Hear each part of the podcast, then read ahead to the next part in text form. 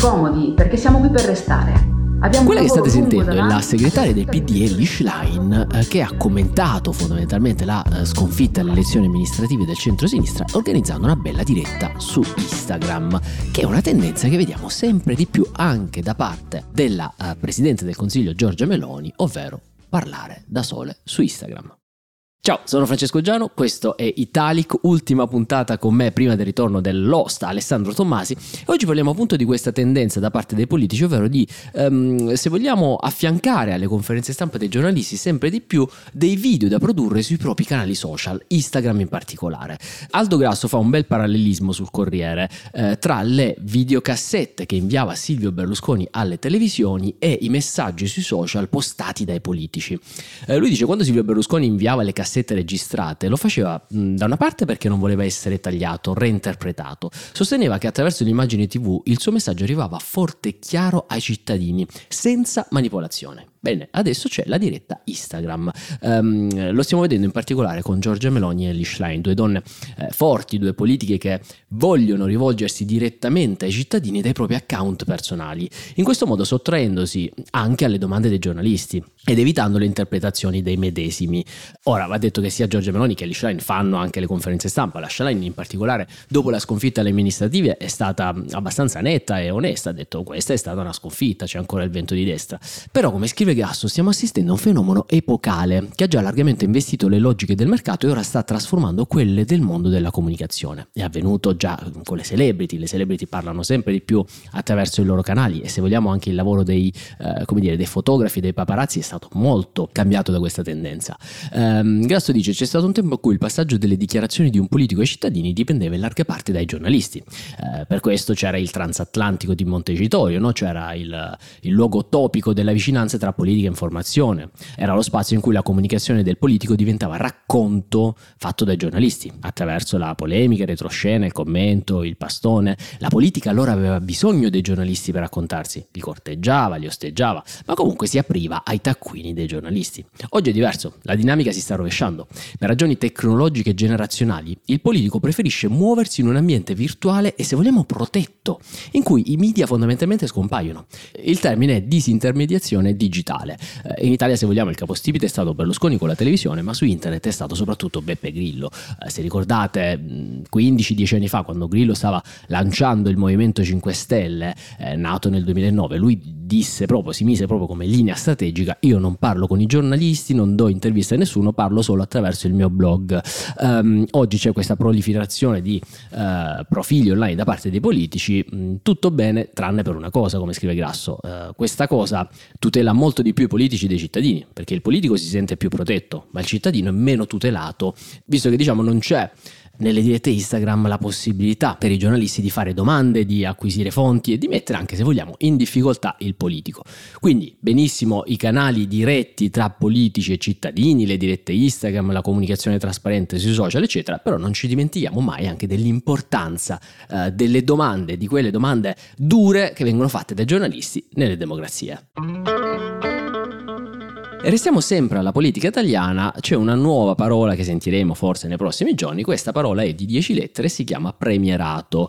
Prima stavamo sentendo parlare di presidenzialismo, adesso di premierato. Cos'è? È questa mega, lunghissima, pesantissima riforma che sarebbe nelle mire di Giorgia Meloni e di tutto il suo governo, ovvero l'elezione diretta del Presidente del Consiglio.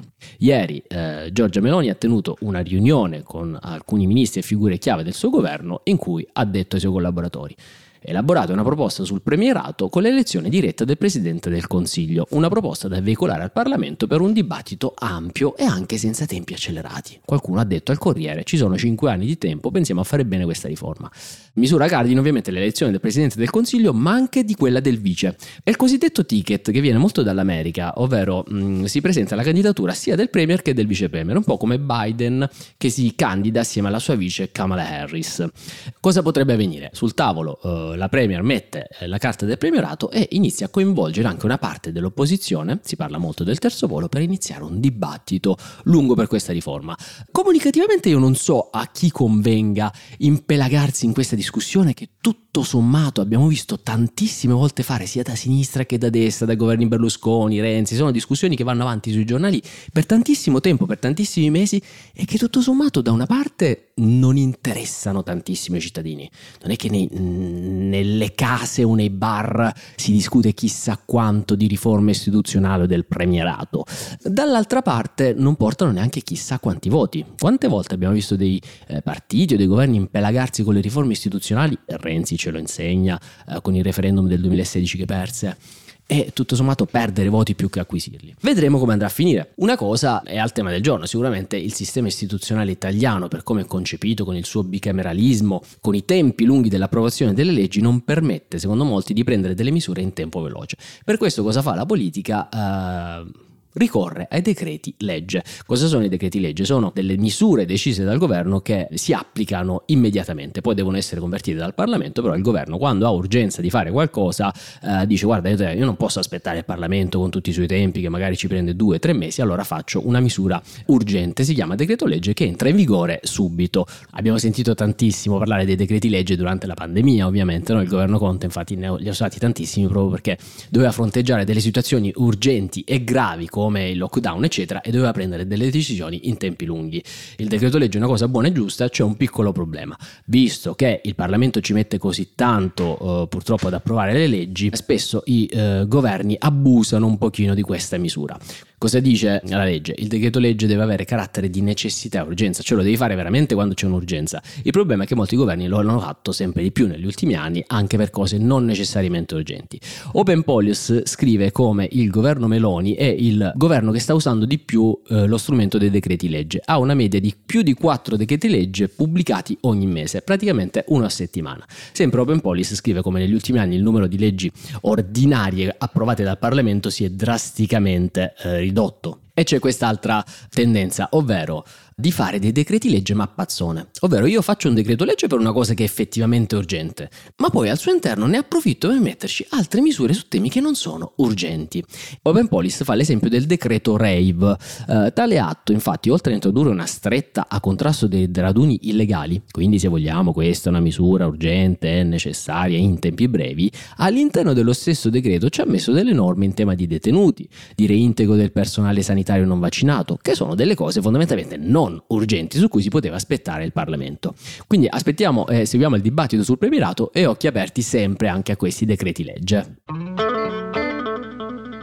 Adesso apriamo una piccola parentesi di cronaca nera.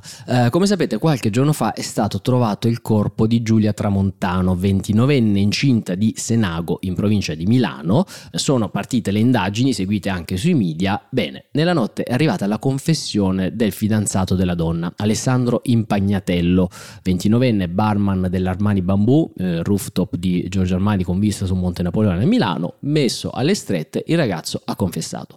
Ha ammesso di aver ucciso con premeditazione la fidanzata, perché lei avrebbe scoperto una relazione extraconiugale di lui con un'altra donna, incinta anche lei di 7 mesi. Caso orribile questo, e lui tra l'altro a Chi l'ha visto, che negava qualsiasi coinvolgimento davanti alla giornalista di Chi l'ha visto. Guardi, mi scusi se interrompo, però non ho proprio voglia di parlare. Chiudo qui la telefonata. Ma perché, Alessandro? Perché il caso orribile ovviamente sta facendo molto parlare la rete, sia per il dibattito sul femminicidio, sia per come i media trattano a volte questi casi. A me hanno colpito 2 cose. Prima, il ragazzo è indagato anche per un reato che non avevo mai sentito: interruzione di gravidanza non consensuale, proprio perché la donna che lui ha ucciso era incinta. Io mi sarei aspettato duplice omicidio da utente, no? Invece il reato è interruzione di gravidanza non consensuale. Sono andato a controllare, è previsto dall'articolo 593 ter del codice penale, ed è previsto per chi cagiona l'interruzione della gravidanza senza il consenso della donna, e al comma 2 è previsto anche per chi la provoca con azioni dirette a provocare lesioni alla donna. Un altro spunto viene da Michele Serra, che su Repubblica si sofferma su una tendenza che vediamo direi da 10 anni a questa parte, ma che si intensifica sempre di più, ovvero il saccheggio dei profili Facebook dei morti o degli assassini.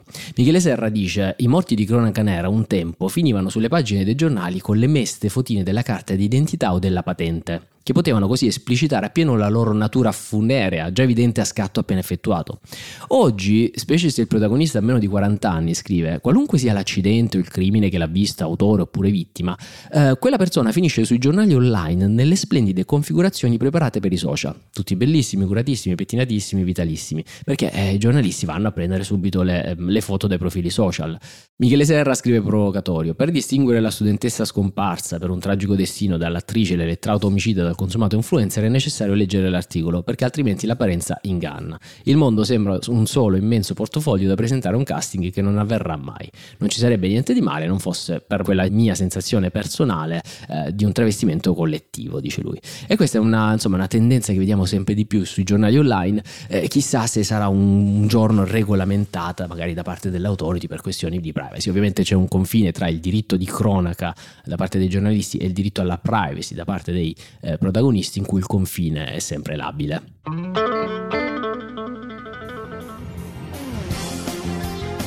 E spostiamoci in Europa, una notizia a metà tra media e politica, la dà Simone Canettieri sul Foglio. Rocco Casalino, responsabile potentissimo della comunicazione dei 5 Stelle e portavoce di Giuseppe Conte durante la pandemia, starebbe pensando di candidarsi alle europee. Rocco Casalino, secondo me, ha una storia pazzesca, da protagonista del Grande Fratello, giornalista, poi sapientissimo e raffinatissimo consulente per la comunicazione dei 5 Stelle. Lui era veramente potentissimo, soprattutto nei primi anni del 5 Stelle in Parlamento, proprio perché lui aveva questo rapporto un po' rovesciato con i parlamentari. Di norma i parlamentari nominano il loro portavoce. Rocco Casalino invece era stato nominato dall'alto, da Gianroberto Casaleggio e Beppe Grillo, per quasi coordinare i parlamentari, cioè i parlamentari prima di parlare con i giornalisti dovevano chiedere autorizzazione a Rocco Casalino. Comunque Rocco Casalino ha fatto sempre più carriera, è stato portavoce di Giuseppe Conte, abilissimo nel trattare i giornalisti, nel coordinare la comunicazione, nel creare anche un po' il personaggio di Giuseppe Conte. Adesso lui fondamentalmente starebbe un po' pensando di passare dall'altra parte della barricata e diventare egli stesso politico.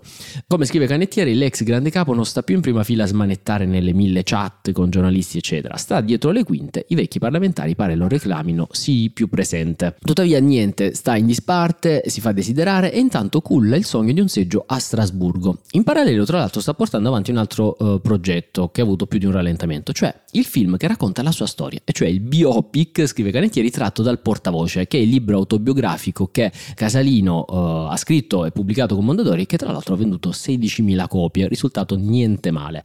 È una storia romanzata o roccata, scrive, inventando questo bellissimo termine Canettieri, che molti conoscono, cioè la povertà in Germania, il padre violento, l'amore per la madre, le discriminazioni sessuali, la laurea in ingegneria, il Grande Fratello, eccetera. Casalino, che è molto abile comunicativamente, vorrebbe che questo biopic uscisse il prossimo anno, in primavera, proprio in concomitanza con la campagna elettorale per le europee. Quale magnifico volano per raccontarti senza mediazioni per Casalino, a proposito appunto di disintermediazioni digitali usate dai politici, ora con le dirette Instagram, ora con addirittura i documentari. Contattato dal Foglio, Casalino si è limitato a commentare: sì, ci sto pensando, vediamo, manca ancora qualche mese. In bocca al lupo a Casalino, e noi chiudiamo forse nel modo più appropriato possibile in vista del 2 giugno. Ovvero le parole del presidente Sergio Mattarella.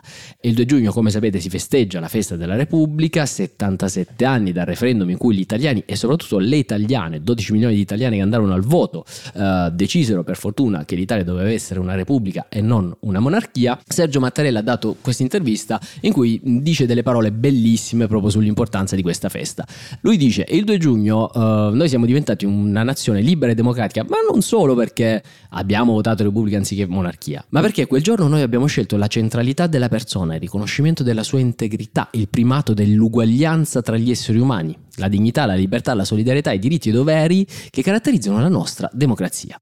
Quindi un aneddoto veramente bello, perché Mattarella ricorda la pandemia, che è stato un momento pazzesco sia per il paese, sia per lui, sia per il nostro rapporto con Mattarella. Mattarella, se vi ricordate, era diventato il simbolo dell'unità dell'Italia in quei momenti difficilissimi, e lui stesso la ricorda, dice: recentemente il popolo italiano ha superato la terribile prova della pandemia, ritrovando nella solidarietà la chiave per affrontarla. Il noi e il senso di comunità hanno prevalso sull'isolamento e l'impotenza. E quindi questo ricordo straordinario, lui dice: la mattina del 25 aprile del 2020, ricordate, eravamo in piena pandemia, lui disse: io in solitudine sono stato al Vittoriano in occasione della Festa della Liberazione a rendere omaggio ai caduti, e ci sono le foto in cui c'è lui completamente da solo, e dice: e al momento della deposizione della corona ho tolto la mascherina di protezione, ho cercato di esprimere in quel momento la forza di un'intera comunità e mi sono reso conto non ero solo.